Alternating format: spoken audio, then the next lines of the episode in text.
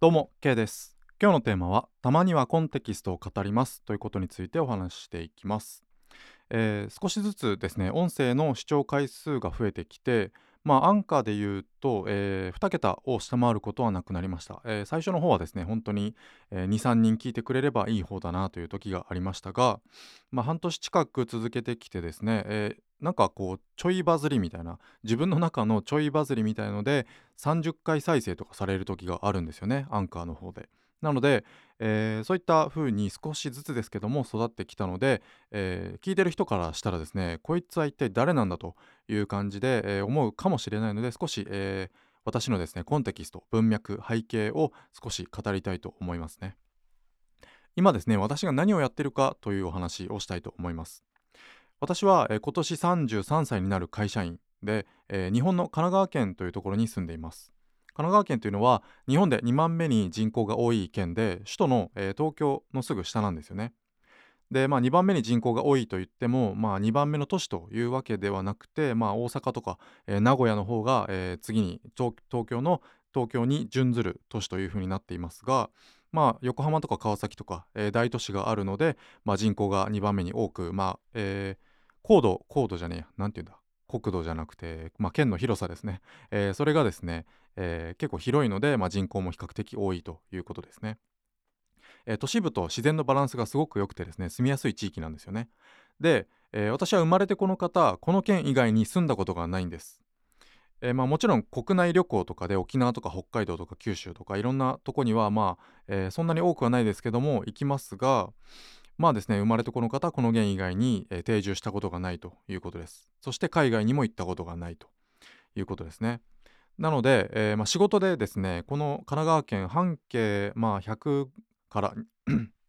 200キロぐらい県内、ま、ぐらいまでは、まあ、車で動き回るということが多い仕事ではあるもののですね基本は、えー、県内が多くてでまあさっきも言いましたけどもそれ以外は、えー、まあ、国内旅行で遠出するぐらいということですつまり、えー、胃の中の蛙どころかですね胃の中のさらにバケツの中の、えー、蛙カエルぐらいの、えー、規模でですね世界を知らないということなんですよね。まあ、実際に体験したことはないということです。ただ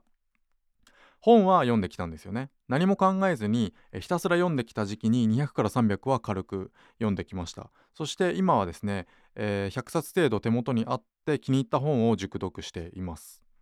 えー、読書というのはですね思考することと体験することの中間に位置すると言われているんですよね。えー、ただ考えているだけでは世の中のことってはわからないもちろんわからないですし、えー、ただ体験するだけでは、えー、ごく一部の例でしかそのことを見れないその、え視点でしか物事を見れないんですよね。え、といってもですね全てのパターンを体験するには人生はあまりにも短すぎるということなので、え、そこでですね世の中を知るために役に立つのが読書ということなんです。え小説などのですね物語を見たり聞いたりとか読んだりすることで、え脳はですね実際に体験している時と同じ脳波を出すこと、えが分かっているんです同じ脳波体験している時と同じ脳波を出すことが分かっているんですねこれあのストーリーの話でもしましたが、えストーリーを語っている人に、えーこう聞き入ってしまうとですね脳はそのストーリーを話をしている、えー、人の脳波と同調してその人と全く同じ体験を聞いている人もできるということなんですよね。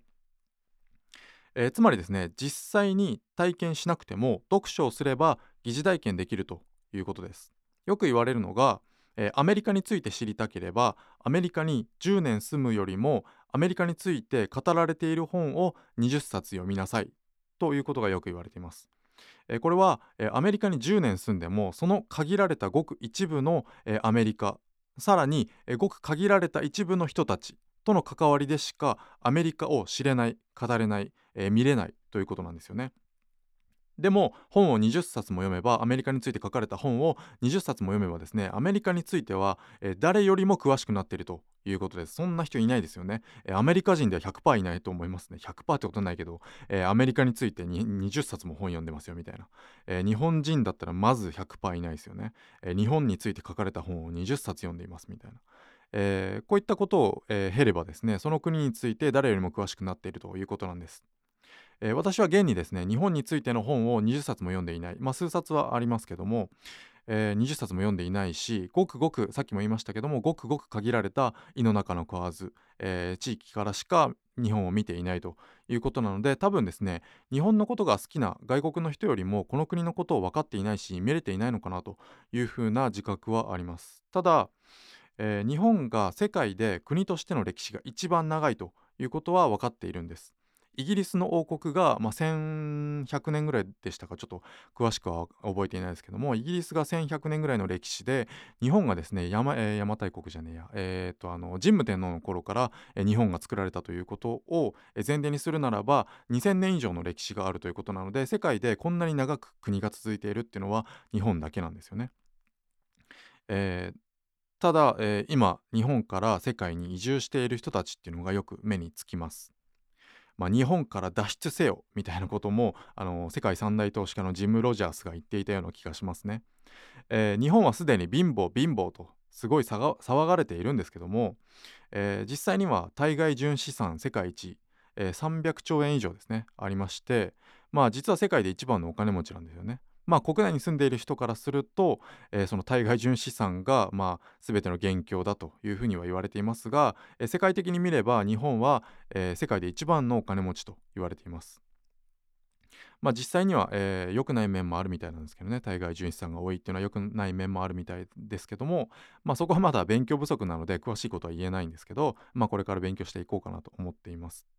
えーこの細長い島国がですね今こうして普通の顔をして、まあ、なんだかんだ騒がれていますけども、豊かに暮らしているという事実が現在ありますよね。この先不安だとか良くないとか言われてもうすでに貧乏だとか、えー相対的に見てもう日本は貧しいとかって言われていますけども、えー実際にはですね普通の顔をしてみんな豊かに暮らしているということが事実です。えーただですね会社の周りの人たち、え実際私の周りの人たちを見てみると圧倒的に勉強不足なんですよね。家と車2台持ってて、えーその人が言っているのは、えー会社が暇だからもう銀行にお金がないと愚痴ってるんですよね。でも、えー自分のスマホ代だけでドコモに月1万円献上しているんです。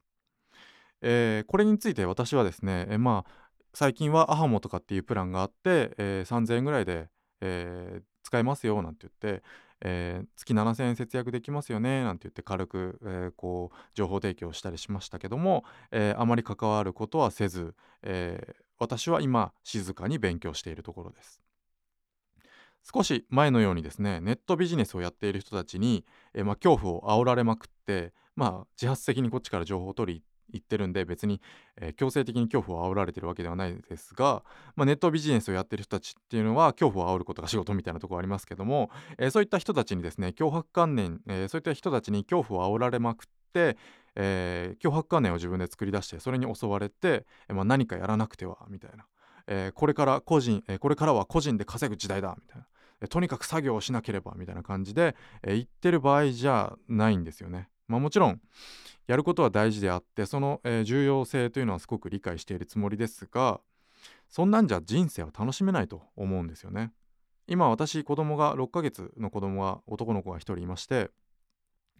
えーそういった脅迫観念に襲わ,、えー襲われてこう今の人生を楽しまない楽しめないということをやめましただからですね朝活して音声をとっていますこうしてそしてこの後仕事に行って運転中はラジオ代わりに音声学習をします。そして仕事の合間休憩中とか待機時間とかに本を読みます。そして帰ってきたら家族との時間を楽しみます。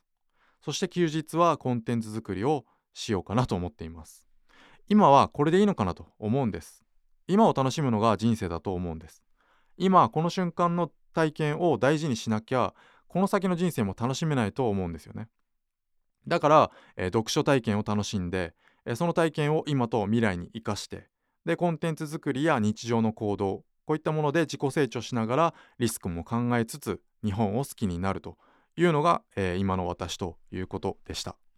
今日は以上にしたいと思います。ありがとうございました。